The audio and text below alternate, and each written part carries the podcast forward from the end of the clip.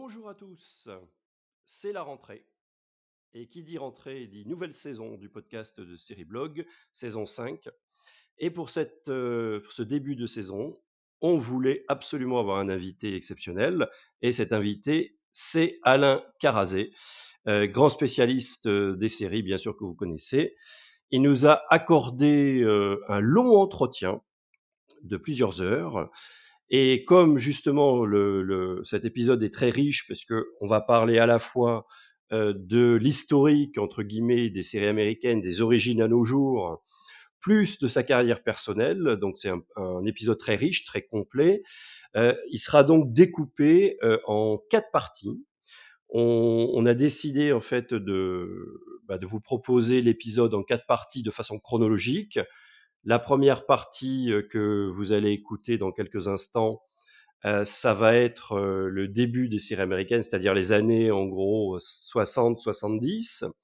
La seconde partie, euh, la semaine prochaine, ça sera plus les années euh, quatre-vingts. Puis après, troisième partie, quatre-vingt-dix. Et enfin, on terminera, euh, la dernière partie, ce sera consacrée aux années deux mille. Voilà. Donc de façon chronologique, euh, ça nous paraissait plus intéressant de, de faire comme ça. Voilà, donc tout de suite, euh, sans plus attendre, je reçois Alain Carrazé dans le podcast de Série Blog.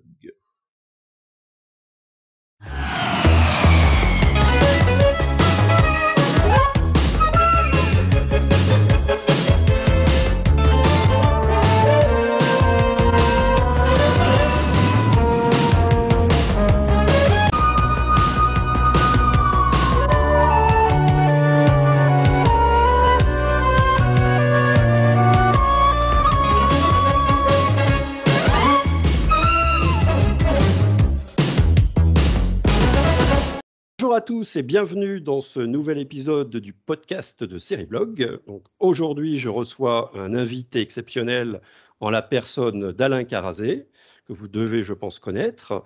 Grand spécialiste des séries, bien sûr, journaliste, auteur de nombreux ouvrages sur le sujet, dont on aura l'occasion notamment d'en reparler tout à l'heure au cours du podcast. Donc Alain Carrazé, bonjour. Bonjour Manuel, ça va bien ? Ça va bien, merci. Et merci, grand merci hein, d'avoir accepté mon invitation. Je t'en prie. Donc, je suis très heureux de te recevoir dans ce podcast. Donc, on va parler à la fois de l'histoire des séries télé américaines, en, en gros des origines à nos jours, et en parallèle, bien sûr, de ta carrière personnelle consacrée à tout ce que tu as fait euh, au niveau des séries télé. Ah bon ? Eh oui. Ah non, mais je croyais qu'on allait parler de la situation géopolitique en Allemagne de l'Ouest et de l'Est. Donc, euh, j'avais tout préparé là-dessus, partant du principe que je suis quand même le spécialiste dans le domaine. Donc, on va parler de séries télé à la place. Ok, d'accord. Je suis un peu déçu, mais enfin, écoute, c'est toi, c'est ton émission, c'est ton blog.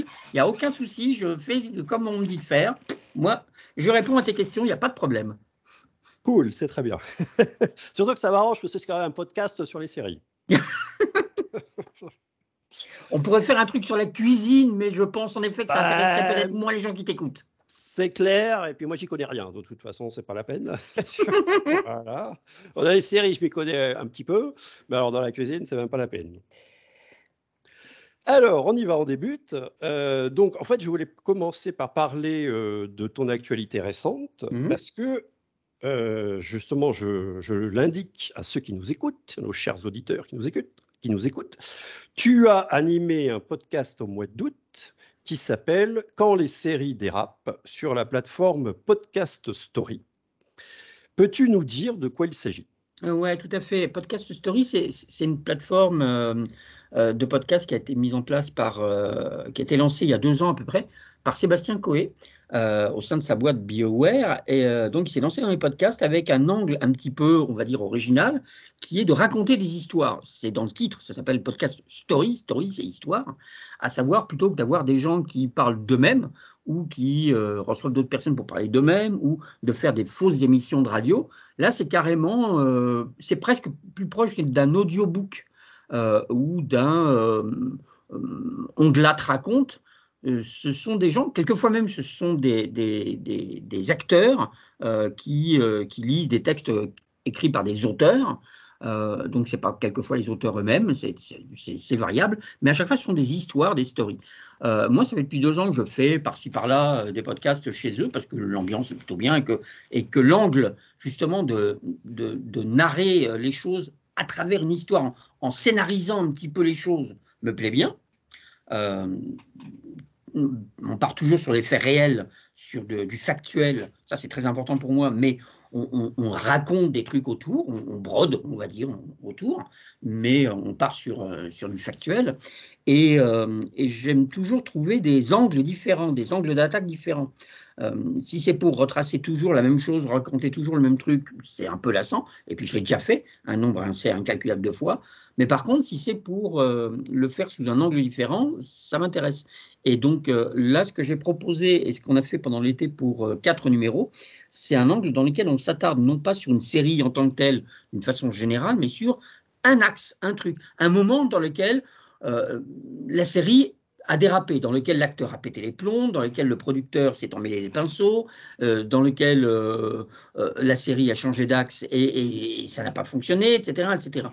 Euh, pas sur un aspect négatif, mais pour dire simplement que finalement tout ça est une machine bien huilée, mais que tout peut déraper parce que ben parce qu'il y a Tony Curtis qui arrive en Angleterre pour tourner pour tourner Amicalement Vôtre, j'allais dire je pour le mode de cuir, oh là, pour tourner Amicalement Vôtre, et que il a du cannabis dans ses bagages. Euh, et qu'il se fait gauler par la douane. Ça peut être gênant. Et qui se fait gauler par la douane. Et donc, euh, il arrive, le grand acteur américain, pour rester pendant un an euh, en Angleterre pour tourner une série. Et boum, dès son arrivée, il fuit les gros titres des journaux, mais pas pour les bonnes raisons. Donc ça, je trouve ça passionnant à raconter, à explorer, à voir euh, comment ça s'est passé, de quelle façon ça s'est produit, pourquoi, et euh, les conséquences que ça a eues. Elles ont été très faibles, mais quand même. Les conséquences que ça a eu, toi. Et, et, et ce genre de choses, euh, ou un grand réalisateur qui se dit je vais faire ma série et puis qui se rend compte que c'est pas du tout le même format, mais pas du tout le même truc, euh, et qu'il euh, est totalement incompétent dans un domaine. Ça ne veut pas dire qu'il est incompétent en tant que réalisateur, mais qu'il ne maîtrise pas euh, le, le processus de la série télé et que donc il entraîne son projet vers une espèce de, de débandade absolue et une catastrophe industrielle totale euh, dans laquelle le budget va être euh, multiplié par deux, par trois, enfin ça va devenir un truc, un gouffre financier effroy- effroyable, euh, le nombre d'épisodes ne va pas euh, ne va pas être le bon, euh, euh, ils vont pas atteindre le truc, la série va être supprimée en, en, enfin, en, enfin voilà, ça je trouve ça vachement intéressant à décrypter, à raconter, pour dire, voilà, l'erreur est humaine, ça arrive, les dérapages, ça se produit dans tous les cas de figure, y compris même dans une série, dans une production euh, qui, qui devrait avoir du succès, qui devrait fonctionner. Ça existe partout. Quelquefois, on frôle le dérapage, quelquefois, on se dit, ah, on va tenter un truc, on va voir, ça marche, ça marche pas. Et moi, je trouve ça, je trouve que c'est un angle qui, moi, m'a intéressé. En plus, c'est un angle que je trouve assez euh, inépuisable. Euh, et ça peut toucher même des séries qu'on ne connaît pas. Euh, donc, euh, donc voilà, moi je trouve ça passionnant. On en a fait quatre, peut-être qu'on en fera d'autres. Pour l'instant, ce n'est pas prévu, mais on en a fait quatre pendant cet été. Et on verra ce que ça donne. On va voir si, euh, si l'angle est intéressant. Un angle dans lequel euh, c'est plus euh, le dérapage qui est, qui est plus intéressant que la série elle-même. C'est-à-dire que quelque part, on part plus en effet de ce qui s'est produit euh, plutôt que de la série. Alors, le titre de la série ou la série reste un peu le. Euh, le totem, ça reste un petit peu la, la tête de gondole, parce que quand tu tombes sur un truc, a priori, il vaut mieux parler de quelque chose qui est connu du public, mais quelque part, euh, c'est pas pour l'aborder sous un angle euh, que, que tout le monde connaît. Donc ça, je trouve ah oui, ça... tout à fait. C'est vraiment, ouais, que j'ai écouté certains des numéros déjà, euh, c'est vraiment un angle tout à fait inhabituel, inattendu, tout à fait. C'est, ben, en fait, et on en reparlera peut-être dans la deuxième partie, mais c'est justement parce que moi, j'ai déjà traité de toutes ces séries, de tous les angles, à travers des articles, des bouquins, des magazines, des podcasts, des émissions, des trucs, enfin, voilà, que quelque part, j'ai pas envie de me répéter. J'ai pas envie de refaire les mêmes choses. Donc, quitte à reparler, quitte à parler à nouveau de séries, moi, j'ai, ce qui m'intéresse, c'est de le faire sous un angle, sous un axe et d'une manière différente. Euh, et, et le Le grand truc qui me, qui me passionne actuellement, enfin depuis plusieurs années, c'est justement de trouver cet angle. C'est de dire, quitte à reparler de séries télé, euh, sans que ça soit la série de la semaine, euh, qu'est-ce qu'il y a de neuf, qu'est-ce qu'il y a de nouveau, et cetera. Parce que ça, d'autres le font très bien, bien mieux que moi. Mais en tout cas, quitte à parler de série, comment le faire d'une manière qui n'est pas redondante avec ce que j'ai déjà fait précédemment. En clair, si c'est pour reparler du prisonnier, je n'ai pas envie de refaire exactement les mêmes choses que j'ai fait pendant trente ans. Parce que peut-être que pour euh, les auditeurs ou les, les gens, c'est intéressant. Pour moi, ça l'est pas. Pour moi, je me répète. Pour moi, j'ai tendance à dire, bah, écoutez, euh, lisez ce que j'ai écrit il y a quelques années ou écoutez ce que j'ai fait il y a quelques années. C'est pas la peine que je le refasse. Si je reparle d'une série, c'est pour l'aborder sous un angle différent. Et, et franchement, c'est ça qui m'importe maintenant. C'est à chaque fois d'aborder le même sujet, le même thème, le même domaine, les séries télé, mais avec un axe et un angle qui, moi, m'intéresse, qui, moi, me... et qui est différent de ce que j'ai fait précédemment. Et ce que je peux vous dire, c'est qu'il y a un nouveau projet qui est en route, qui devrait se faire ah, dans les mois à venir, dans... qui ne se pense coupe, hein, je, je l'avais déjà un tout petit peu évoqué, qui devrait, et puis je ne vais pas en parler plus que ça parce que c'est pas fait. Ah mince, on va, on va, tant... ah non, tant que les choses ne sont pas faites, alors d'une manière générale, tant que les choses ne sont pas validées, faites et, et préparées ouais, et, et, et prêtes, je ne parle pas des trucs parce que oui, euh, c'est beaucoup plus facile de parler de projets qui finalement ne se font pas, euh, mais au bout d'un moment, tu deviens le loser, tu deviens celui qui parle toujours de trucs qui ne se font jamais. Et, et ça, je trouve ça très agréable. Donc, oui, c'est sûr. Je préfère parler de choses à partir du moment où elles se font, mais là, c'est un projet qui est en route avec aussi Podcast Story, qui est bien lancé, qui est déjà un peu validé et qu'on est en train de préparer pour dans les mois à venir. Et qui serait un peu plus pérenne, euh, qui, qui ne ferait pas simplement pour trois ou quatre numéros, qui serait pour un peu plus longtemps, donc qui nécessite un petit peu plus de préparation, un petit peu plus de trucs. Mais là encore, c'est un projet, c'est, c'est un angle différent de ce que j'ai fait. C'est toujours les séries télé, parce que, encore une fois, ah, je rigolais oui. au début de ce podcast en disant « Ah, c'est dommage, on ne va pas parler cuisine », mais euh, voilà, je ne suis pas légitime pour parler d'autre chose. Ben voilà, aux, aux oreilles de, et aux yeux des gens, je ne suis pas légitime pour parler vraiment d'autre chose, mais euh, je, avec un angle totalement différent, original, clivant. Mais ça, ça me plaît bien. Oui, oui, c'est clivant. Oui, oui, c'est ce que j'allais te dire. Parce que, euh, à l'écoute, euh, est-ce que, ça peut être une question d'ailleurs, est-ce qu'à l'écoute, un fan de la série, il ne peut pas, entre guillemets, hein, attention, il ne peut pas être heurté par, par ce que tu dirais? Mais bien sûr. Mais ah, j'espère voilà, bien. C'est, hein, c'est à l'écoute, on est d'accord que c'est à l'écoute, entre guillemets, un fan de la série, peut-être il n'est pas content. Il dit, oh, mais, qu'est-ce qu'il raconte et tout. Mais j'espère bien. Mais j'espère bien, tout pour plusieurs raisons. Euh, parce que, un, d'une manière générale, je ne m'adresse... Et ça, c'est depuis le début... Alors, on, on empiète sur une deuxième partie. Euh, c'est depuis le début euh, de ma, entre guillemets, carrière. J'aime pas le mot, mais enfin, c'est comme ça. Euh, j'ai décidé de ne pas parler aux fans. J'ai décidé que, ça n'allait, que je n'allais jamais être l'expert qui parle aux experts. Je déteste ça. Mais, je, mais vraiment... C'est sincère, je déteste ça. Euh, on en reparlera peut-être, mais quand j'ai démarré Temps X, j'ai dû, j'ai, j'ai, j'ai dû mettre cinq six mois pour me rendre compte que si c'était « moi, je sais » et c'est moi qui est la plus grosse et je m'adresse à ceux qui savent aussi et je vais leur prouver que c'est moi qui est la plus grosse, je trouve ça vain, ridicule et méprisant pour tout le monde.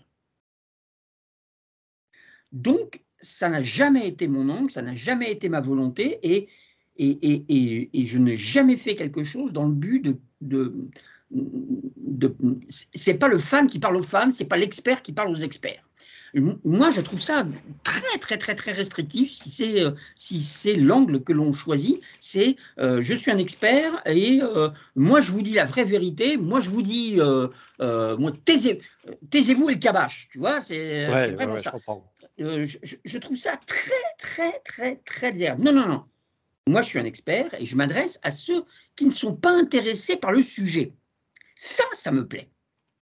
Essayer de convaincre, d'attirer, de susciter la curiosité chez des gens qui, a priori, ne sont pas intéressés par le sujet, ne sont pas intéressés par Walking Dead, euh, par euh, Game of Thrones, par euh, Amicalement Vôtre, et cetera, au-delà de « Oh, c'est bien, j'ai re... oh là là, c'est, c'est joli, et cetera » Mais susciter l'intérêt du genre en disant « Hey, attendez, je vais vous raconter des trucs sur ces productions que vous ne connaissez pas et qui vont… » vous intéresser, qui vont vous passionner, qui vont faire « Ah oui, bah tiens, je ne savais pas, c'est intéressant, ah là là, c'est vachement bien, et cetera » Ça, ça me plaît. Convaincre des gens qui ne sont pas convaincus. Convaincre des gens qui sont déjà convaincus, donc des fans, honnêtement, ils n'ont pas besoin de moi. Ils le sont déjà. Convaincre des gens qui ne le sont pas, et qui sont donc, potentiellement parlant, beaucoup plus nombreux, ça, ça m'intéresse. Une des plus belles victoires que j'ai eues de ma vie, c'est le jour, c'est un jour où j'étais dans une grande radio invitée pour parler de séries télé et euh, l'animatrice, dont je vais taire le nom parce que ça serait pas gentil, euh, m'a dit « Ah ouais, on va parler de séries. Moi, les séries, je regarde pas, je trouve ça nul. Hein. Dream On, c'est vachement bien. » Et là, je me suis dit « Là, j'ai gagné. » Parce qu'elle dit ouais, les séries, c'est nul, et cetera. Mais en fait, elle me dit juste après qu'une série est vachement bien. Ben voilà, c'est ça, c'est, c'était, c'est assez paradoxal, quelque part. C'est paradoxal, mais c'est complètement ça. On a, on, on a tous et toutes des idées préconçues, mais si tu tombes sur la bonne personne, le bon truc qui va te faire venir dans un genre, te faire venir dans un domaine, te dire « Suivez-moi, je vais vous expliquer, je vais vous raconter, je vais vous intéresser, vous allez voir ». Ça va pas faire mal, c'est pas compliqué, vous allez voir. C'est... Bref, c'est faire un peu un travail de défrichage, mais aussi un travail de vulgarisateur. Ça, ça me plaît. Convaincre des gens qui ne sont pas convaincus, ça, ça me plaît. Donc, oui, un podcast comme ce que, celui que j'ai fait, euh, des articles comme j'ai pu écrire, et les projets tels que, tels que j'ai, oui, ça va pas faire plaisir aux fans. Le fan qui part du principe qu'à partir du moment où on parle de son projet, de, de, de son domaine, il faut absolument ne, ne parler que... Oui, mais moi, je ne fais pas de la propagande. Je fais du journalisme. Est-ce que la réponse te convient? Tout à fait, tout à fait, c'est très intéressant. Parce que pour moi, c'est, si on devait... Si c'est les fans qui parlent aux fans, si je dois traiter une série uniquement sur les aspects positifs, uniquement sur ce qui ne fâche pas, uniquement sur ce qui a bien fonctionné, et cetera, et de dire que ah, c'est merveilleux, c'est fantastique, c'est extraordinaire, c'est... c'est de la propagande. C'est de la propagande. C'est pas les faits. Les faits, c'est si ça s'est pas passé comme ça, c'est, ben, je te le dis. Et c'est pas. Oui, une... voilà. C'est, là, il et s'est c'est... passé. Faut, vous devez savoir que. Et c'est pas un jugement de truc. valeur. Oui, voilà. Et c'est pas c'est intéressant. Quelque part, c'est intéressant parce qu'on apprend quelque chose Bien sûr. Que, que souvent, euh, peut-être que c'était, parce que c'était un peu clivant, euh, c'était euh, la production cachée, ça. Bah, euh, bien que, sûr, on ne va pas le révéler au grand public, ah, ou bah, que voilà. quelque part, en effet, ça nous connaît. Mais c'est, c'est complètement ça. Et, et si, en effet, on se braque parce que, oui, mais bon, euh, il parle de ma série à moi, mais il n'en dit pas du... Il dit un truc, c'est du détail. Ça. Ben oui, bien sûr, c'est du détail. Et alors? T'es pas capable de l'entendre, t'es pas capable de l'accepter, t'es pas capable de, de te dire que, euh, que Stanley, que ceci, que Amicalement Vôtre, que Tony Curtis, que dans tous les domaines que tu aimes, tu n'es pas capable d'entendre que quelque part, ben, il y a des bons et des mauvais côtés. Si t'es pas capable de ça, ça veut dire que tout ce que tu n'acceptes d'entendre, c'est de la propagande, c'est des choses qui vont dans ton sens, qui te brosse dans ton sens, mais tu n'es pas capable d'entendre la vérité, les faits. Je ne veux pas être, élargir trop ça à une situation actuelle, euh, de nos médias actuels, mais c'est quand même un peu ça. Alors, on va, on va débuter. On va débuter, enfin, on va débuter, mais on va rentrer, ce que je veux dire, on va rentrer un peu dans le vif du sujet maintenant. Yeah. Donc, on va faire un, attention, un previously. Oula. Je sens que ça te parle. Ah, oh, je, je, ça va. Pour l'instant, on, on est en Ferraconti, tout va bien. Voilà. Euh, vers les années cinquante soixante. Yep. Et on va parler des débuts, parce que c'est intéressant de savoir ce qui s'est passé au départ. Des débuts bon, de la télé, euh, tu veux dire, bien sûr. Hein. Voilà, on ne parle euh, pas de ma naissance, on ne parle pas de... Euh, on est bien d'accord, hein. Non, non. On parle de la sinon, télé. Ah, parce que sinon, il faudrait faire au moins dix émissions. On est bien d'accord. On est bien... Et non, non, en fait, même pas en une émission, ça suffit. C'est sans intérêt. C'est en une phrase. Je suis né en mille neuf cent cinquante-neuf. Euh, euh, mes parents euh, étaient commerçants. Euh, et voilà. Et, et voilà. Et, tu vois, c'est rapide. Hein. C'est le podcast le plus rapide du monde. Moi, je n'ai aucun intérêt. C'est quelque part, moi, ma personne, ma vie n'a aucun intérêt. Voilà. Euh, c'est... c'est, c'est, c'est... C'est ce qui passe, c'est ce à quoi je, c'est, c'est mon travail de passionner, euh, qui essaie de passionner les gens qui a de l'intérêt. Donc oui, revenons dans les années cinquante, voilà. Au début de la télé. Ouais. Voilà. Voilà. Alors ma question, c'était ça. Est-ce qu'on peut dire, Alain, bon, je schématise, attention. Hein, bon. Mais j'ai bien compris, je, j'imagine bien. Voilà. Est-ce qu'on peut dire, Alain, que la télévision de l'époque, bien sûr, mm-hmm. s'inspirait euh, des feuilletons radiophoniques ouais. et des serials euh, qu'on pouvait voir dans les, dans les journaux? Absolument. Le, le média télévision à l'époque qui venait de naître et qui était euh, vraiment euh, euh, porté sur les fonds baptismaux et, et qui, au départ, ne, ne réunissait pas trop de gens, euh, réunissait et, et collationnait un peu tout ce qui était précédent, à la fois les feuilletons radiophoniques, les feuilletons dans les journaux, euh, les, émis- les émissions de radio, euh, depuis un studio, et cetera, dans lesquelles des gens étaient autour d'une table en train de discuter, devant un micro, et ainsi de suite.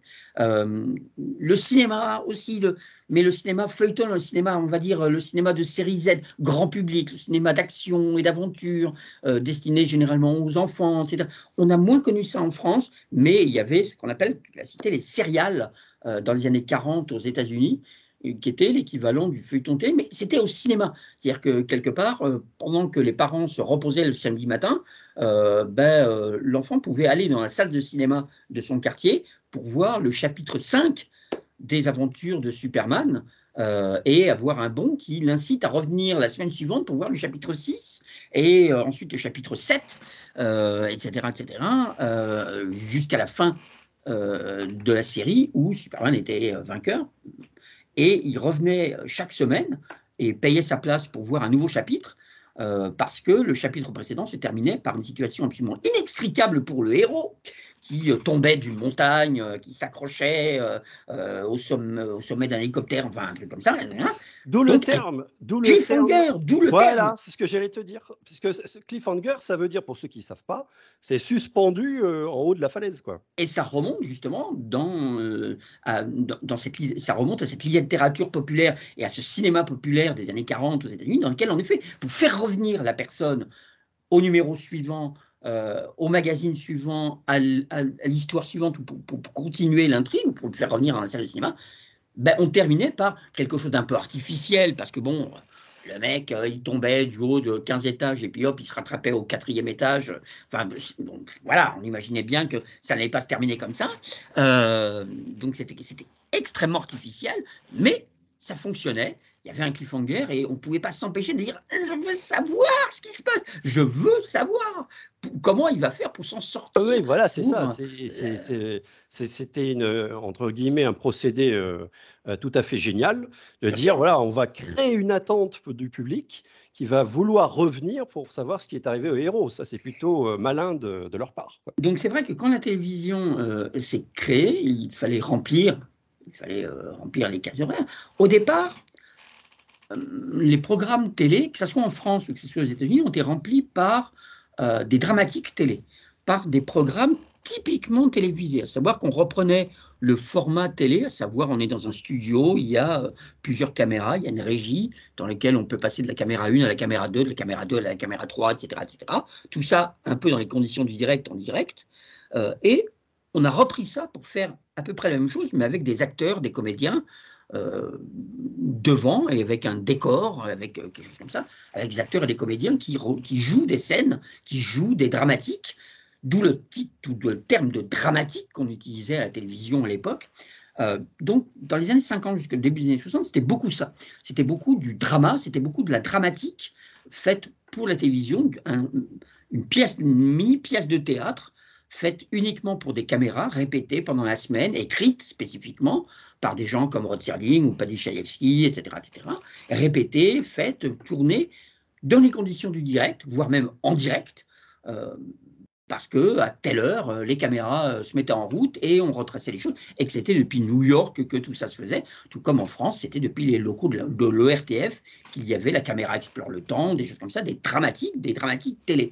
Donc on était devant des, euh, des unitaires, des programmes, euh, on va dire, sous une...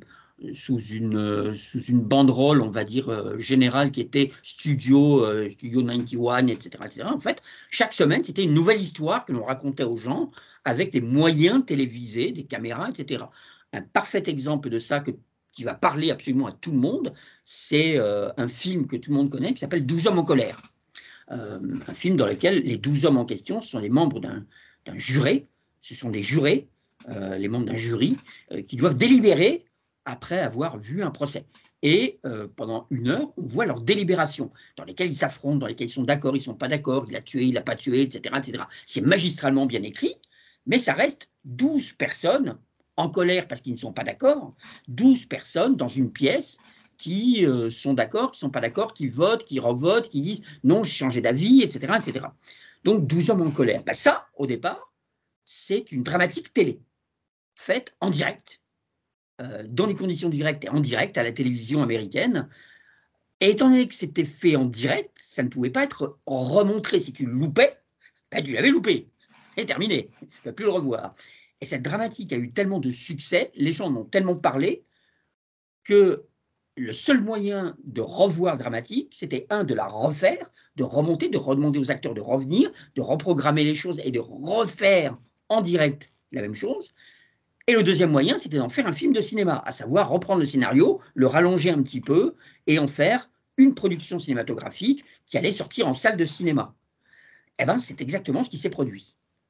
Donc, en fait, le film que l'on connaît de douze hommes en colère, et cetera, ben, en fait, n'est ni plus ni moins que l'adaptation d'une d'une dramatique télé.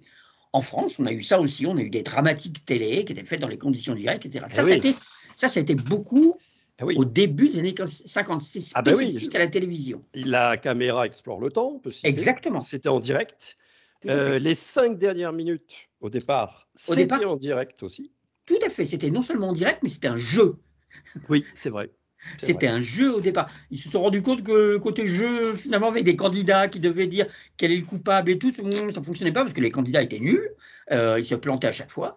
Et que Raymond Souplex en avait marre de faire refaire des séquences qui, euh, qui ne servaient à rien et qui faisaient perdre du temps à tout le monde.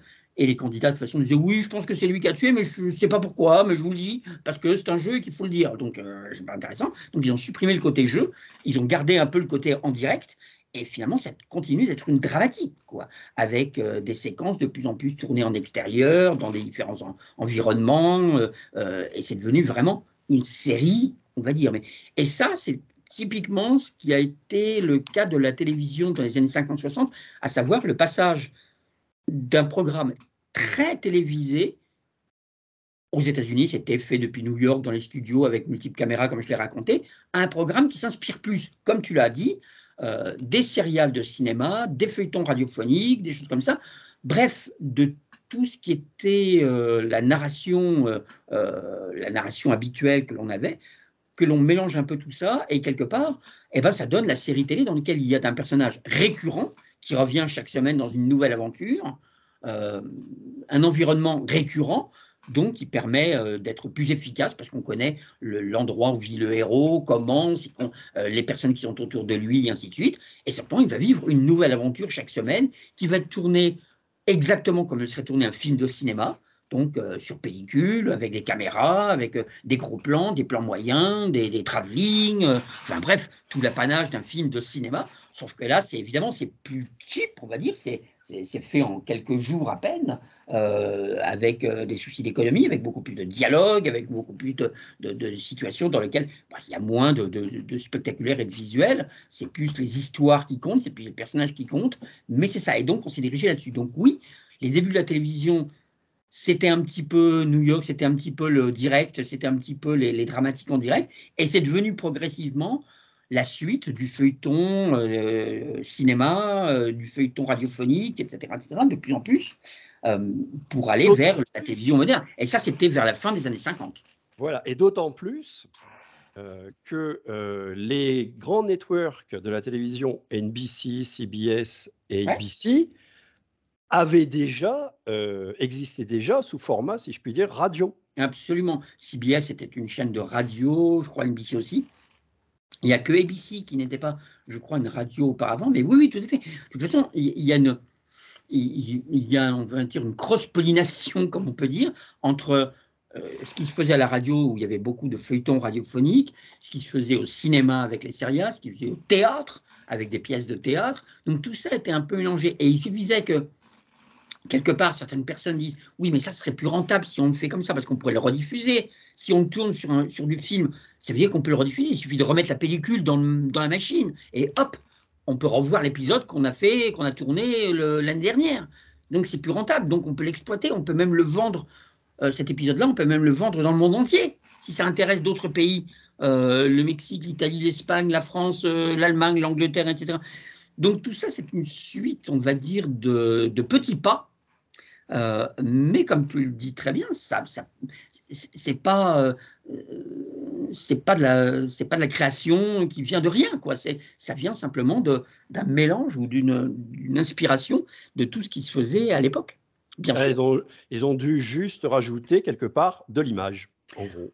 Tout à fait. Ils ont adapté, ils ont adapté ça, à ils ont adapté ça à un nouveau média, et ils, ils ont, ils, et là-bas c'était qu'est-ce que ce média, de, de quoi ce média a besoin?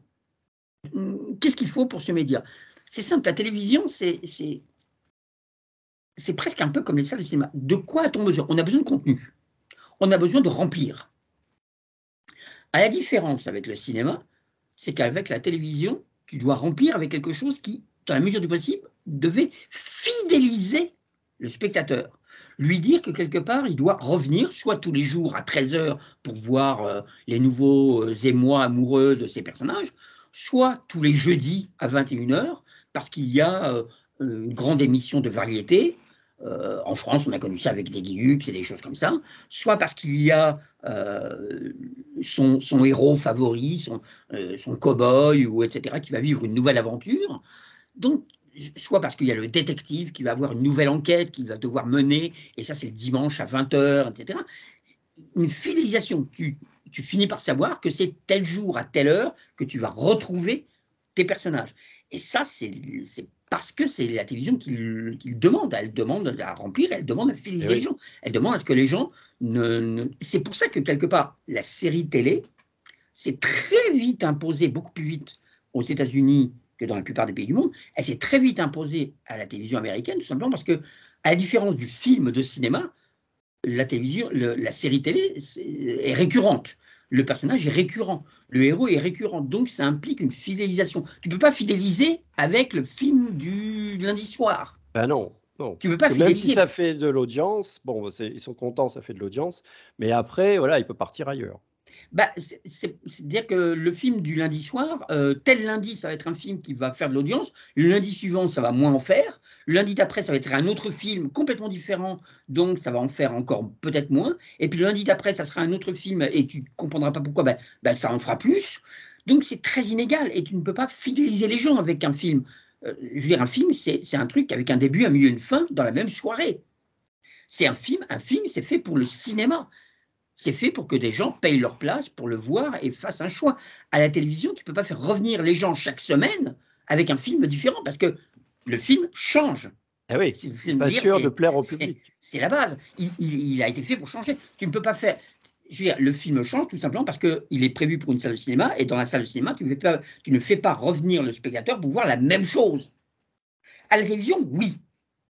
À la télévision, tu fais revenir les gens pour voir globalement la même chose, les mêmes personnages, dans une intrigue différente, mais la même chose.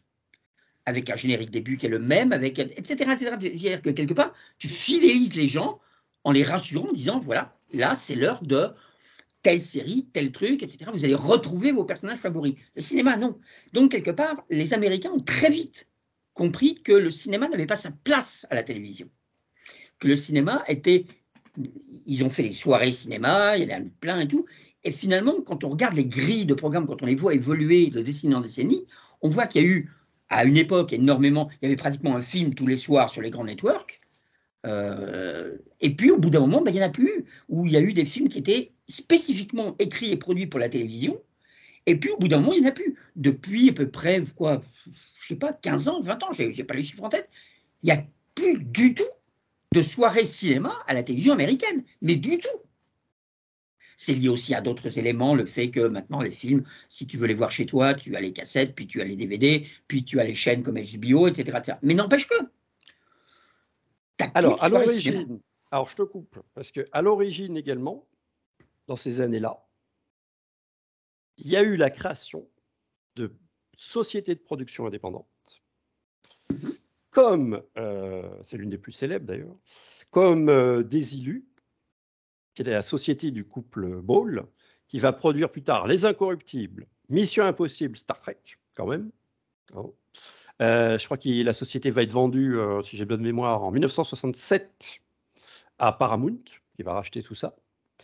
Et donc, c'est la période en fait où les studios américains euh, commencent, on va dire, à s'intéresser à la télévision. Ouais. Avec, euh, il y a par exemple Warner qui va produire plein de westerns pour la télé. Absolument. Très en vogue, bien sûr, les westerns à l'époque. Et euh, Cheyenne, a... Maverick, et cetera. Voilà. C'est, c'est, des, c'est des trucs qu'on n'a pas vus en France, qu'on ne connaît pas en France, non. Qui ont été inédits en France, mais c'est vrai que, en fait, il y, y a eu deux grands noms de la production cinéma qui se sont dit très vite, très vite, euh, au début des années soixante, plutôt que de s'en faire des ennemis, on va s'en faire des amis. C'est Warner, comme tu l'as bien dit, et Walt Disney. Voilà, j'allais en parler. Voilà. Je suis allé dans mes pensées. J'allais parler de Disney, en fait, parce que donc il s'est rapproché de A B C, euh, Disney, et il a dit euh, bah, nous, on est d'accord, parce que A B C, ils ne savaient pas trop comment faire, je crois, à l'époque, pour produire euh, des séries, puis ils n'avaient pas les moyens de production, je crois. Donc, du coup, ils avaient besoin d'aide, et Disney leur a dit ben, moi, j'ai ce qu'il faut, j'ai les studios, il euh, n'y a pas de problème, je vais vous faire des séries. Et euh, donc, euh, il a produit pour A B C, euh, il y avait David Crockett à l'époque. Zorro, c'était en cinquante-sept.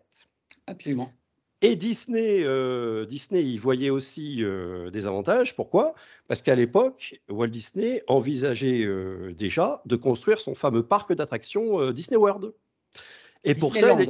c'était Disneyland. À Disneyland, pardon. Oui, au début, c'était le tout premier, c'était Disneyland. Et en effet, Disney n'avait pas suffisamment de...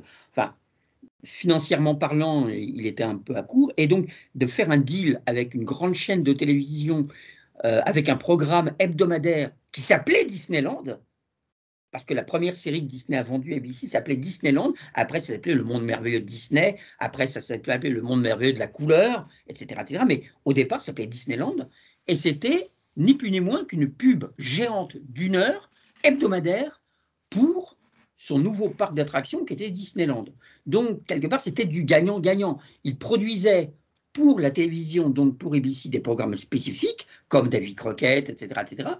Tous ces programmes avaient un lien avec Disneyland, parce que David Crockett, c'était Frontierland, puisque, comme vous le savez sans doute, tout, tout et tous qui nous écoutaient, Disneyland, en fait, c'est plusieurs secteurs. Il y a euh, Adventureland, Futureland, Euh, Frontierland, chaque secteur représente une époque, euh, un truc, le futur, euh, le, le passé, euh, le, le, la conquête de l'Ouest, et cetera, et cetera. Donc Frontierland, c'est la conquête de l'Ouest. Donc il a fait David Crockett parce que ça, ça, ça, ça, ça se rapportait à Frontierland. Il a été surpris par le succès phénoménal de David Crockett. Et quand je dis phénoménal, c'est phénoménal. Hein, ça a été absolument stupéfiant, à tel point que euh, bah, quand il a tué son personnage à la fin du quatrième ou cinquième épisode, il s'est retrouvé bien embêté. Donc voilà, parce que David Crockett, il meurt. Hein, il meurt euh, à Fort Alamo. Euh, donc euh, voilà, ça c'est l'histoire. On ne peut pas la changer. Euh, donc il s'est bien trouvé embêté. Mais, mais, mais en effet, le, le deal était, je vous fais un programme. Euh, en retour, vous me filez de l'argent et vous me faites de la pub pour, euh, pour Disneyland. Moi, je vous fais un programme dans lequel c'était alternativement des productions faites spécifiquement pour la télévision, comme David Crockett, euh, et aussi des, des films de notre catalogue. Euh, il y a eu même un ou deux, un ou deux films animés, comme Alice au Pays des Merveilles ou Dumbo, qui sont passés euh, pour la première fois à l'antenne, euh, et euh, des films euh, faits par Disney qui passaient, et cetera. Donc oui, c'était gagnant-gagnant, mais c'était les deux. Voilà, Warner les deux, tout à et fait. Disney. Et est-ce qu'on peut dire qu'à cette même période, c'est là que se met en place, euh, on va dire, euh, le, le système du financement des séries ouais. entre les chaînes de télé, donc les networks, et les studios, en disant euh, bon ben voilà, le studio, euh, on fait un deal, on est OK pour financer soixante-quinze pour cent de, de la somme qu'il faut pour produire un épisode, et la chaîne de télé dit ben nous on produit le reste, c'est-à-dire vingt-cinq pour cent en gros. Et, dans les, et pour le, le studio, euh, c'est quoi l'avantage? C'était que, bon, voilà, on produit, on, on met plus d'argent, certes, dans un épisode de série, mais on espère, parce qu'ils avaient déjà ce, ce but euh, d'industrialiser euh, la série, on a le but qu'on va la vendre, comme tu disais tout à l'heure, on va la vendre ensuite, on va récupérer nos billes en vendant ensuite la série partout dans le monde. Alors, c'est presque ça, mais, mais c'est quasiment ça. Le modèle économique était en effet ça. Il y avait d'un côté un diffuseur, une chaîne de télé, et euh, qui, qui, qui était désireuse d'avoir du contenu, parce qu'il euh, faut bien remplir oui, les cases horaires. Comme tu, comme tu disais, il faut fidéliser. Il faut fidéliser, il faut remplir ouais. les cases horaires. Euh, tu ne peux pas dire, bah, ce soir, il n'y a rien parce qu'on n'a rien. Voilà, tu ne peux pas, pas possible. Donc, tu es obligé de mettre des trucs. Et d'un autre côté, tu as des boîtes de production. Des boîtes de production qui peuvent être des boîtes indépendantes, comme tu l'as très bien dit, avec des élus, euh, euh, la boîte créée par Lucille Ball et ainsi de suite, mais aussi des grosses boîtes, Universal, euh, Warner, et cetera, qui se disent ben, on, on va produire pour la télévision avec les moyens de la télévision. Alors, le, le deal était, c'est, c'est, c'est l'inverse de ce que tu dis, à savoir la chaîne de télévision fournit soixante-quinze pour cent du budget, la majorité du budget, mais il y a une petite marge, donc on va dire quinze à vingt-cinq pour cent quelque part euh, du coût de la série qui n'est pas euh, comblé par la chaîne. C'est les producteurs qui, eux, Euh, remplissent les vingt-cinq pour cent qui restent. Euh, en retour, en effet, les producteurs gardent les droits. Ils gardent les droits dans le monde entier, ils gardent les droits de rediffusion. À savoir que, grosso modo, la première diffusion, ce qu'on appelle dans notre langage la primo-diffusion, vient à la chaîne qui a initié le projet et qui en, en paye une grosse partie, ce qui est logique, normal, mais après, une fois que cette première diffusion originale et exclusive est terminée, Euh, avec une deuxième diff euh, dans les trois mois qui viennent, enfin ça c'est, des, ça c'est lié à des contrats, mais grosso modo c'est deux diffusions dans l'année, enfin voilà. Mais une fois que ça c'est terminé, tous les droits, l'intégralité des droits reviennent à Warner, Disney, Universal, Paramount, et cetera, et cetera, pour réexploiter la série, la revendre, vendre des rediffusions à d'autres chaînes, des petites chaînes locales, euh, et cetera, et cetera, à l'international. Et ça, ça s'est développé. Bah, tout comme les films étaient diffusés à l'international, tout comme la Paramount ou la Warner euh, diffusait, enfin, mettait ses films euh, sur, euh, dans les cinémas du monde entier. La Warner, la Paramount et la Disney ont commencé à vouloir vendre leurs séries aux chaînes de télévision du monde entier. Parce que c'est là où ils pouvaient, on va dire, récupérer leur argent. Euh, c'est là où la série pouvait devenir rentable, parce qu'elle ne l'était pas au départ. C'est bien évident que quand on ne paye pas l'intégralité du budget, la série n'est pas rentable, ça tout le monde peut le comprendre.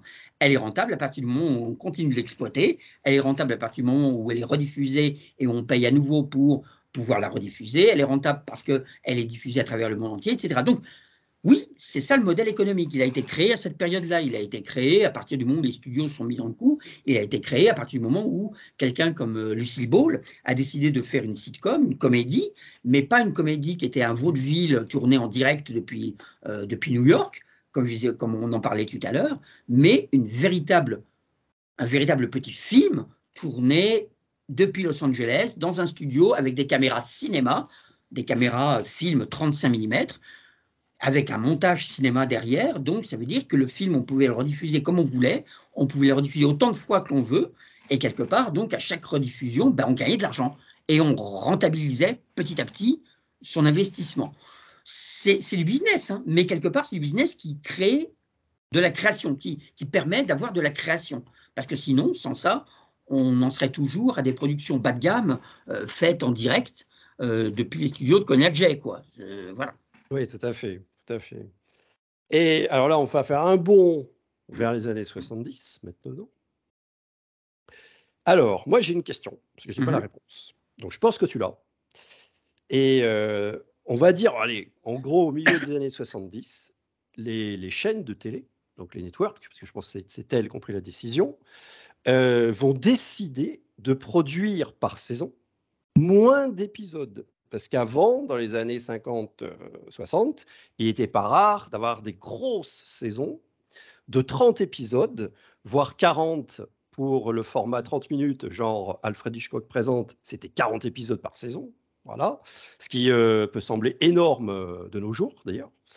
Et euh, donc, à, à partir des années soixante-dix, on est passé plus, en gros, à vingt-deux, vingt-quatre épisodes. Est-ce que, pourquoi ils ont décidé de, de baisser le nombre d'épisodes? Est-ce qu'ils se sont dit, bon, ben, il faut varier un petit peu les choses pour ne pas lasser le public, il faut proposer d'autres séries? Est-ce que c'est pour ça ou est-ce qu'il y a une autre raison? Non, non. Euh, la raison, elle va, c'est l'évolution du marché. Et c'est l'évolution de, c'est l'évolution, de manière générale, avec un grand E.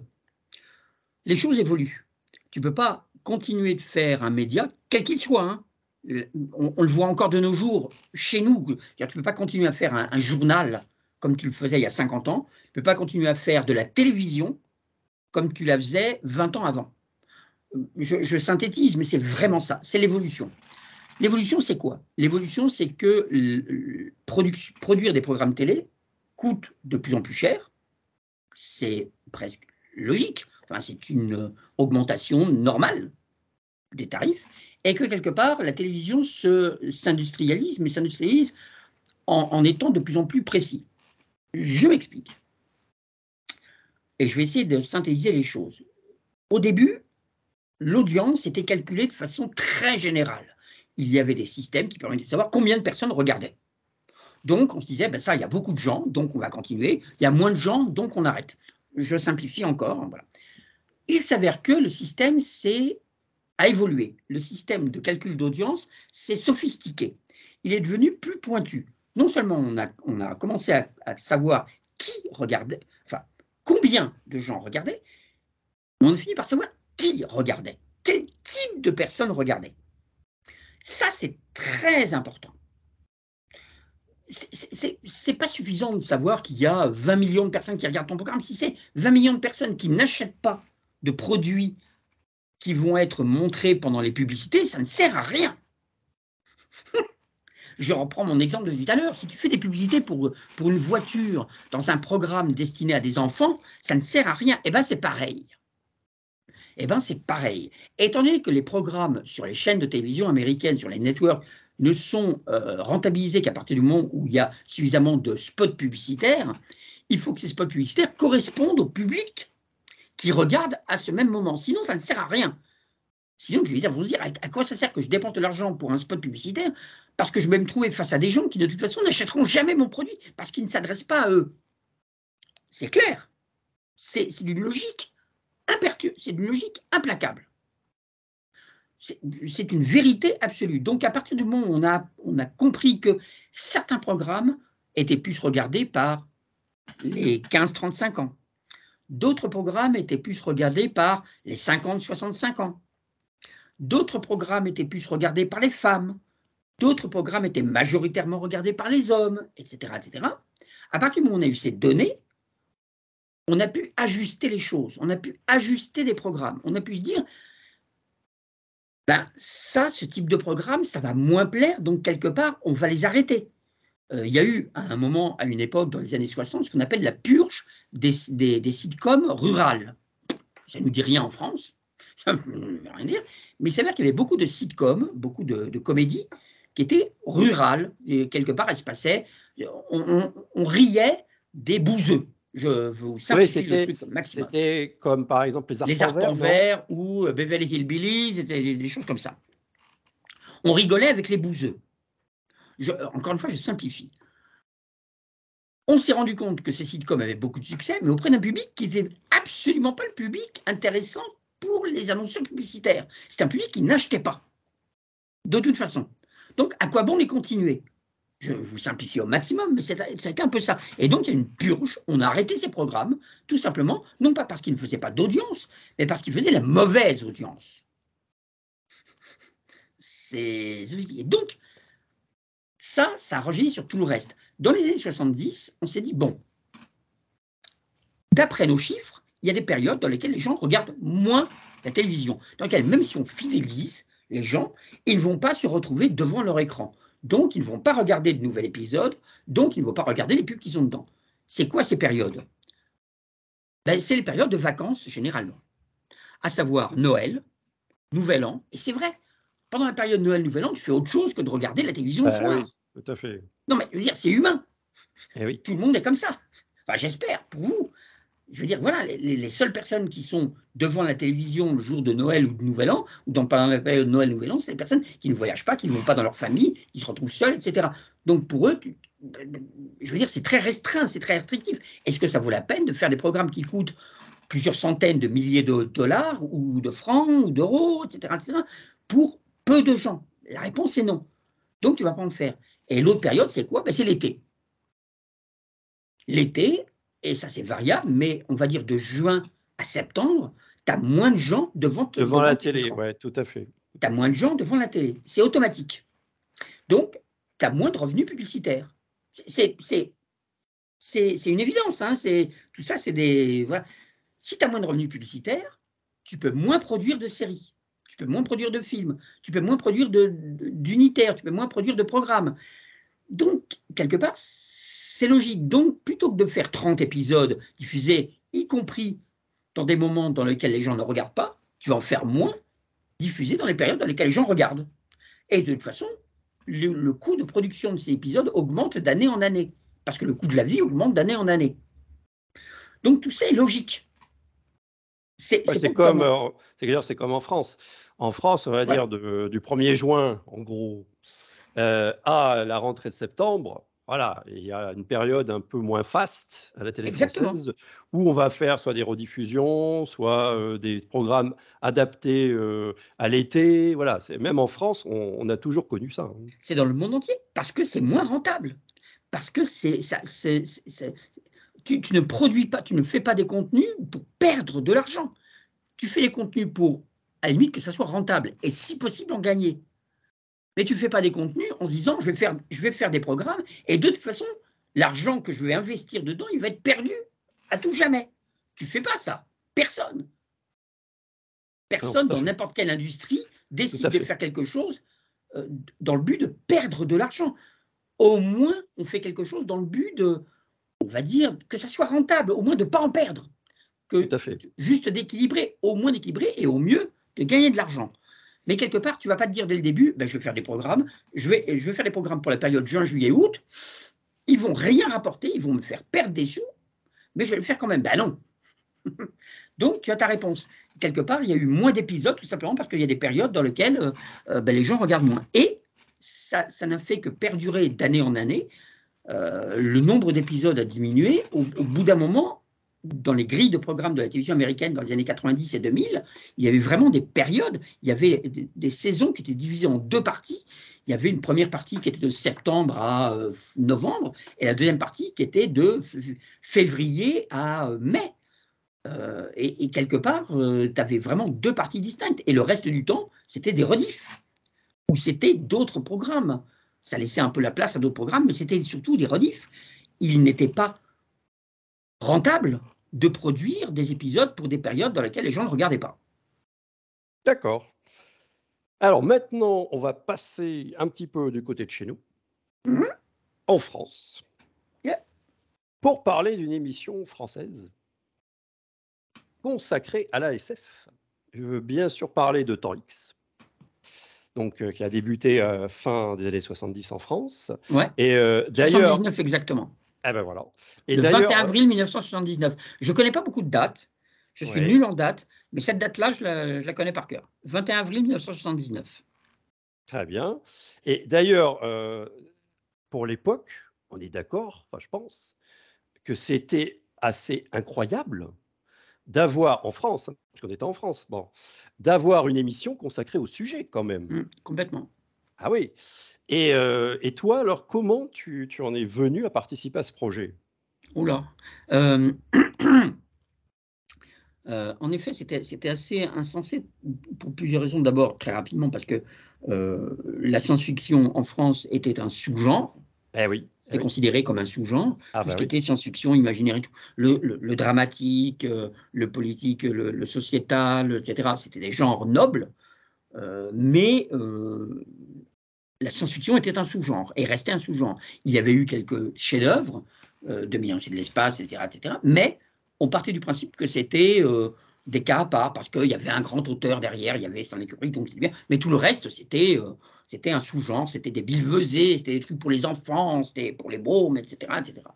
Et ça n'avait aucun intérêt. Les petits martiens verts, les vaisseaux spatiaux, euh, les vampires, des trucs comme ça, tout ça, c'était des trucs rigolos pour des gens rigolos et pour un tout petit nombre, on va dire un public extrêmement pointu, extrêmement ciblé euh, euh, de gens.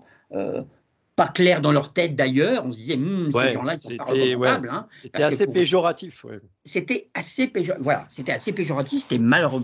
c'était pas reconnu et, et, et c'était un sous-genre. Bon, donc c'est vrai que ça, à tout, dans tous les domaines, hein, littérature, cinéma, télé, enfin, c'était un sous-genre. Ah oui, euh, en France, euh, oui. Dans tous les domaines, en France, c'était vraiment ça. Euh, dans les pays anglo-saxons, il y a toujours une culture de l'imaginaire, toujours. Il y a toujours eu, à part égale, Dans, dans ce qu'on appelle l'entertainment, il y a toujours eu une culture de l'imaginaire, de tout temps. En France, non. On n'a pas cette culture. Au Japon, euh, ils avaient Ultraman, ils avaient les trucs comme ça depuis soixante-cinq. En France, on avait Aglaé et Sidonie. Ah oui. je, je, je déconne à peine. C'est un raccourci qui m'amuse toujours quand je le raconte, mais, mais, mais, mais c'est vraiment ça.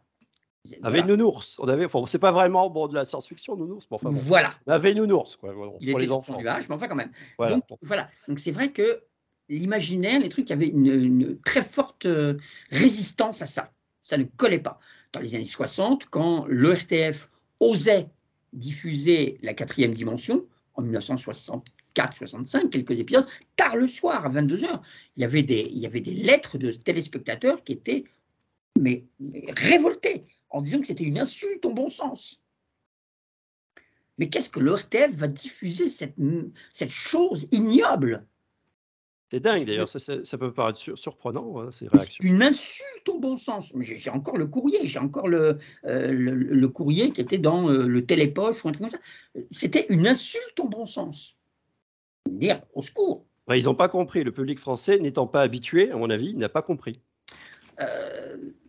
Je ne fais pas de, de sociologie, je ne peux pas te dire. Tout ce que je peux dire, c'est qu'il y avait une culture de l'imaginaire dans des pays anglo-saxons et qu'il n'y avait pas cette culture d'imaginaire en France. On le refusait. Donc c'est vrai que de voir débouler en mille neuf cent soixante-dix-neuf un magazine euh, qui parle d'imaginaire, qui parle de science-fiction, parce que c'était ça. Hein. Euh, maintenant, on nous fait croire que Temps X était un magazine scientifique. Pas du tout. Temps X a été un magazine d'imaginaire et de science-fiction. C'était un magazine qui dépendait du département jeunesse. C'était un magazine qui dépendait du même département qui, par la suite, faisait quand même Casimir, L'île aux enfants, et cetera, et cetera. Il faut être très clair là-dessus. C'était le département jeunesse. C'était destiné aux enfants. Ah oui, c'est, c'est, c'est, c'est, c'est surprenant. Aux jeunes. Ce n'était pas un programme destiné aux adultes. C'était un programme destiné aux enfants. Jeunes, département jeunesse. Donc voilà, c'était vrai, en soixante-dix-neuf, c'était un peu bizarre. Et ça, c'est lié à la personnalité et au look et au style d'Igor et Geshka Bogdanoff, qui euh, ont réussi à séduire euh, une, première, euh, une première émission, puis une deuxième, puis une troisième, et puis finalement, ils avaient ce projet de faire une émission de télé sur le sujet, ils l'ont fait, et quelque part, voilà, ça, c'est devenu un truc, c'était tellement bizarre, c'était tellement marquant, c'était tellement différent, que ça a fonctionné. Ça a fonctionné au-delà des espérances de tout le monde. C'est devenu un peu mythique grâce à eux.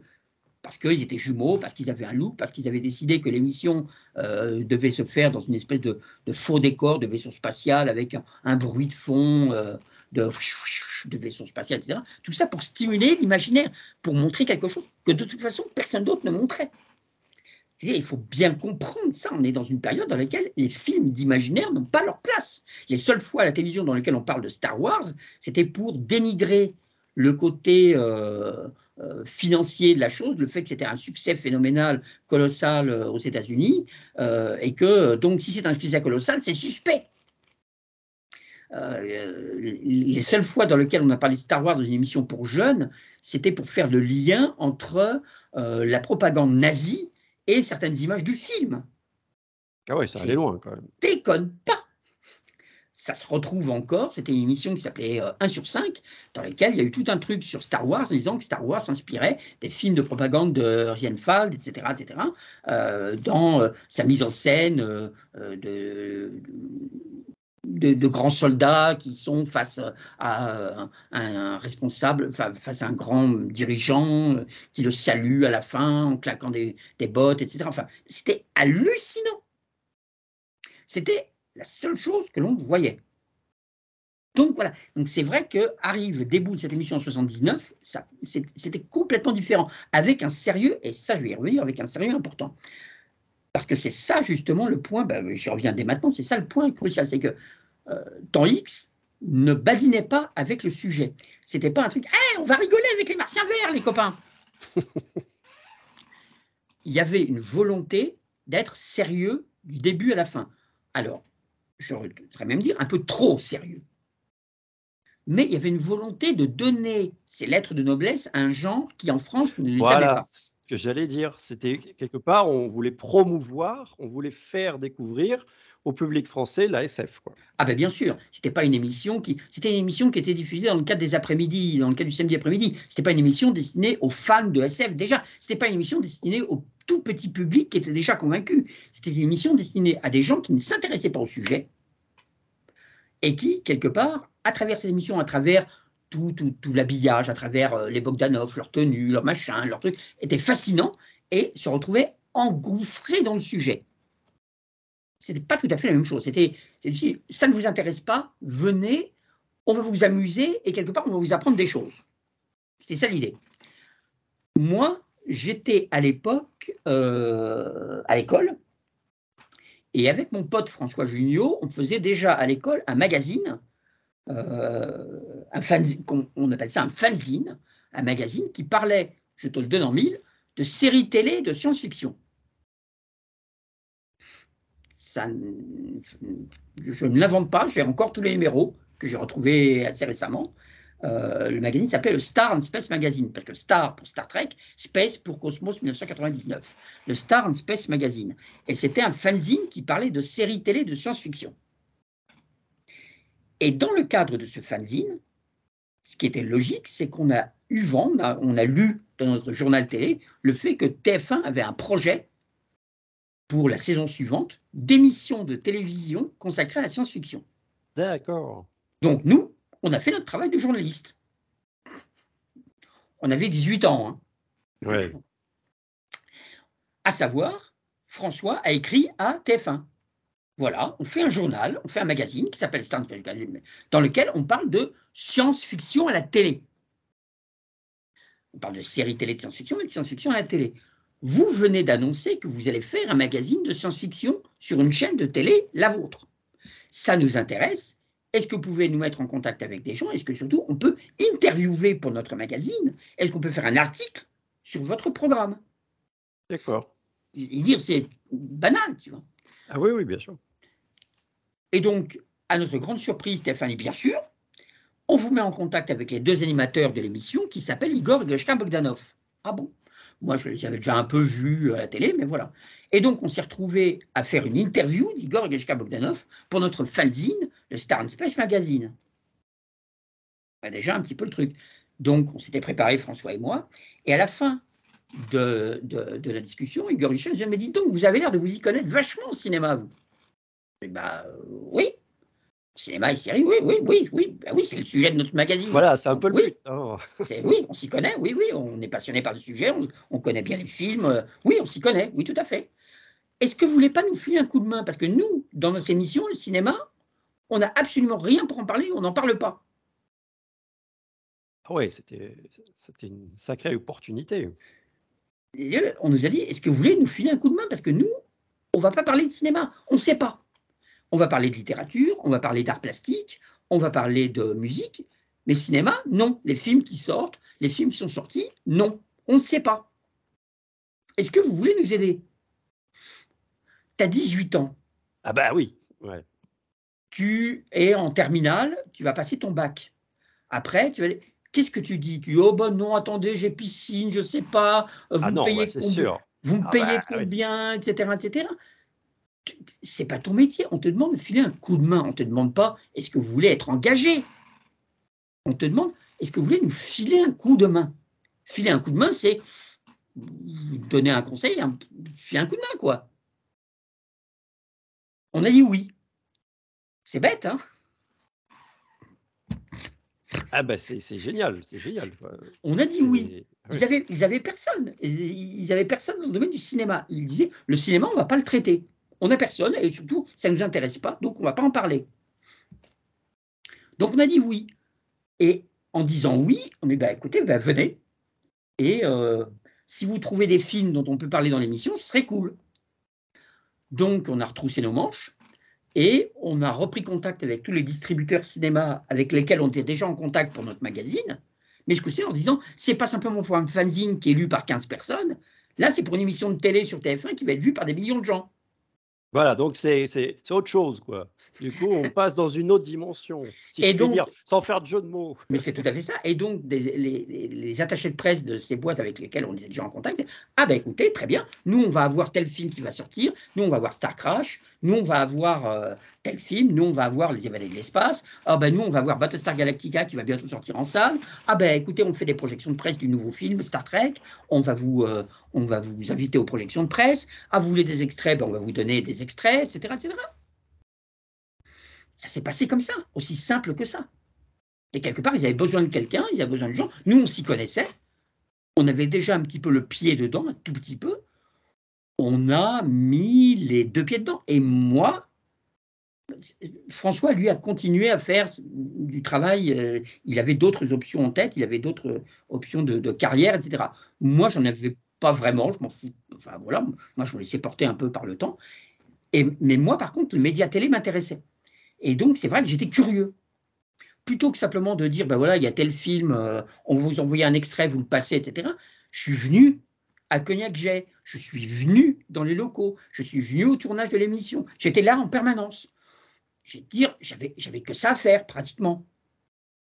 Et c'est toi, c'est toi notamment, qui a proposé pas mal de diffusions de séries télé, qu'on avait soit déjà vu comme La Quatrième Dimension au-delà du réel, éventuellement, mm-hmm. mais également, en première exclusivité, euh, j'ose pas dire mondiale, mais pour la France, c'était un peu ça, euh, il y a quand même eu Star Trek. Non, on n'a pas diffusé Star Trek dans Temps X. Ah bon ? Je t'ai persuadé que si, tiens. Et non, c'est, c'est, ah une, ouais. c'est une légende, euh, une légende euh, reprise par Igor et Grishka, mais en fait, on n'a jamais diffusé Star Trek. Euh, non, mais pour répondre à ta question, oui, oui, absolument. Les séries, c'est devenu un peu plus tard. Euh, c'est, c'est devenu un peu plus... C'est devenu, enfin, je veux dire, on a toujours parlé un peu de séries, euh, on parlait de Star Trek qui démarrait en France, on parlait de Star Trek, et cetera, et cetera. Mais, mais, euh, mais avant tout, mon job au sein de Temps X était de parler des films de cinéma, de, d'avoir des extraits pour illustrer du dossier et de montrer les derniers films fantastiques ou de science-fiction qui allaient sortir. Donc ça, c'était ma partie. Il s'avère qu'il y a eu une période, au bout de trois quatre ans, je n'ai pas euh, les trucs en tête, dans lesquels euh, le, le, on va dire la, la, la, la régularité de Temps X a changé et il y a eu euh, une, une, euh, une obligation budgétaire qui était, si Temps X revient, une semaine, il faut qu'il y ait un un épisode de série, un programme déjà acheté, tout prêt, et une autre semaine, une émission produite. Parce que produire une émission coûte plus cher que de diffuser un épisode d'une série déjà diffusée. Donc, pour faire des, au départ, c'était vraiment pour faire des économies. Qu'il fallait alterner une émission euh, neuve, on va dire, une émission qui allait... Euh, coûter un maximum en termes de production, de gens, de reportages, de sujets, de plateaux, de tournages, et cetera. Et l'émission, qu'elle n'allait pas coûter grand-chose, qu'elle allait coûter le prix de la rediffusion et qu'elle allait coûter quelques minutes de plateau qu'elle allait tourner le même jour que l'autre émission. Donc, voilà, il y avait une alternance. Et on m'a dit, voilà, il nous faudrait, Alain, il nous faudrait une série en alternance avec le programme. À quoi penses-tu ? Moi, je dis, Au Prisonnier. Et ça n'a pas duré deux secondes. J'ai dit, Le Prisonnier. D'accord, on la rachète. Très bien. Pouf, on a rediffusé Le Prisonnier. Par la suite, quelques années plus tard, quelques mois plus tard, il y avait besoin d'une autre série. Et là, j'ai dit, bah, écoutez, j'ai fait plusieurs propositions. Et parmi ces propositions, il y avait La Quatrième Dimension. Parce que euh, le format de La Quatrième Dimension était une demi-heure et ça permettait non pas d'avoir une alternance entre un Temps X dans lequel il n'y avait que un épisode de série et un Temps X dans lequel il y avait un magazine, mais un Temps X dans lequel il y avait à la fois l'un et l'autre, parce que c'était une demi-heure pour l'un, une demi-heure pour l'autre. Grosso merdo. Donc, euh, pour résumer un peu les choses. Donc, on a choisi, euh, enfin, j'ai insisté pour qu'on choisisse Twilight Zone, pour qu'on choisisse La Quatrième Dimension, et ainsi de suite. Donc voilà, donc, euh, à chaque fois, c'est des opportunités. Mais au sein de ces opportunités, il y avait, en effet, euh, j'étais là, et donc plutôt que de, euh, de, de, de diffuser le, le truc un peu banal qui traînait déjà dans des studios, qui traînait déjà à Cognacq-Jay, qui coûtait pas cher et dont tout le monde se foutait, j'essayais de faire diffuser un truc vraiment intéressant, vraiment original, euh, vraiment passionnant. Quelque chose qui, moi, me passionnait. Quelque chose qui, moi, en tant qu'amateur de science-fiction, je, je, je pleurais de ne pas voir. Euh, je pleurais de ne pas voir Twilight Zone. Je pleurais de... voilà. Star Trek, non. Star Trek, c'est pas Temps X qui l'a diffusé. Star Trek, c'est à la même période... Euh, peut-être lié par Temps X, par, euh, euh, mais, mais, mais plus par le succès des films de science-fiction au cinéma, T F un a acheté treize épisodes de Star Trek. Ah, et voilà, a... c'était quand même sur la même chaîne, d'accord. C'était sur la même chaîne, et ça a été diffusé le dimanche après-midi. Euh, ça a été diffusé euh, donc à la place de Starsky et Hutch. Donc, c'est pour... ça... voilà. En plus, Starsky et Hutch, à l'époque, ça faisait un carton. Exactement. Euh, à mon avis, ils ont, les gens ont dû être surpris quand même. Hein. Ça a été un peu le choc pour le spectateur. Euh, plutôt que de voir un polar urbain euh, avec les pieds sur terre, et cetera, ils se retrouvaient avec des mecs dans un vaisseau spatial d'une série qui avait déjà dix ans d'âge. C'est ça. Parce qu'elle datait de soixante-six. Et, oui, et donc là, on était en soixante-seize, soixante-dix-huit, soixante-dix-neuf, et cetera. Elle avait plus de dix ans d'âge. Donc, c'est vrai que c'était un peu chaud. J'ai, j'ai, j'ai, j'ai collaboré à la diffusion De, de Star Trek en France, parce que c'est moi qui ai, qui ai contribué à choisir les épisodes. Il était diffusé, les treize qu'il était diffusé, mais quelque part, euh, voilà, c'était pas Temps X. Non, non, c'était à part. Ça a été un bide monumental, mais ça. Mais il faut quand même saluer l'initiative. C'est pas tous les jours, si tu veux, qu'une chaîne de télévision se dit « Allez, on va aller à l'encontre ». Idées reçues, on sent que la tendance est à la science-fiction, parce qu'on voit que les succès du cinéma, c'est La Guerre des Étoiles, c'est Le Trou Noir, c'est euh, Star Trek, et cetera, et cetera. Il y a un grand film Star Trek qui, qui, qui vient de, d'être lancé, donc hop, on va essayer de plonger dans ce domaine, on va tenter un coup. Ils ont tenté, ils ont foiré, mais c'était pas faute d'avoir essayé. Et tu as essayé par la suite, euh, je crois aussi, euh, de faire diffuser Doctor Who. Euh, complètement. Mais ça n'a pas non plus eu l'effet escompté, je crois. Ben, ça, là, par contre, autant je suis très, très fier de Twilight Zone, de La Quatrième Dimension, et du Prisonnier en rediffusion, mais de Twilight Zone, j'en suis très, très fier parce que ça a laissé en France... Je, je veux dire, sans la diffusion de Temps X, La Quatrième Dimension en France n'aurait jamais eu l'aura qu'elle a, euh, qu'elle a encore de nos jours. Ça, c'est évident. Et donc, j'en suis très d'avoir, d'avoir contribué à ça. C'est une fierté personnelle absolument insensée. D'avoir, c'est exactement ce à quoi je, euh, j'aspirais, c'est de faire connaître ma passion aux gens. Et vraiment, d'être la personne qui a dit, voilà, c'est ça qu'il faut choisir, c'est celle-là. Vous avez le choix entre trois quatre trucs, mais honnêtement, c'est celle-là qu'il faut choisir, et il faut choisir celle-là, et je vais vous sélectionner les épisodes et tout, et de faire que ça... que pour le plus grand public possible, on découvre cette série noir et blanc, ancienne, et cetera. C'est une grande victoire. Enfin, j'en suis très, très, très, très fier. Euh, vraiment. Euh, le truc dont je suis le moins fier, c'est Doctor Who. Euh, Doctor Who, c'est exactement la même démarche. Et il faut que ça soit connu en France. Euh, il faut que ça... Et, et Temps X est le meilleur support pour le faire connaître, parce que c'est un public qui est déjà acquis. C'est un public qui est déjà conquis, c'est un public qui va accepter le truc, c'est un public qui est déjà prêt à voir une série un peu bizarre, un peu différente, avec des épisodes à suivre, avec des histoires qui s'étendent sur cinq à six épisodes, avec un côté un peu cheap, parce que c'est tourné en studio, parce que c'est tourné un peu dans les conditions de direct, et cetera. Peu importe, c'est bouillonnant, c'est, euh, c'est imaginatif, c'est cari- les personnages sont charismatiques, les histoires sont délirantes, les méchants sont hors du commun, ça va marcher, c'est sûr, ça va cartonner. Et en plus, avec Doctor Who, on a des centaines et des centaines d'épisodes en stock. Donc, ça va cartonner. On, avait, on a fait acheter Doctor Who, j'ai fait acheter Doctor Who, on a été en, en Grande-Bretagne, dans le studio de la B B C, pour sélectionner les épisodes, parce qu'à cette époque-là, tu ne pouvais pas envoyer les épisodes par, euh, par Internet, euh, ça n'existait pas. Donc, on s'est déplacé en Grande-Bretagne pour visionner les épisodes, pour les sélectionner. J'ai, j'ai choisi les épisodes. On, la B B C a fait faire le doublage des épisodes. Et Temps X s'est arrêté. Ah oui, ça, c'est pas le bon plan. Pas de chance. Alors que tout était relancé, alors que l'achat était fait, alors que le, le doublage était en cours, Temps X s'est arrêté. Décision de la chaîne, enfin, c'est la leur, hein, je veux dire, je ne reviens pas dessus. On arrête Temps X. Bon. Et donc, Doctor Who est passé à la trappe avec Temps X. Alors que Temps X passe à la trappe, bon, ça faisait déjà plusieurs années, mais que la série qu'on venait d'acheter, qui était en préparation et qu'on pré qu'on comptait lancer à la rentrée avec énormément de promos, de publicité, j'ai encore des dossiers avec des, des centaines de photos euh, pour essayer de lancer la série en France, euh, tombe un peu euh, à la poubelle.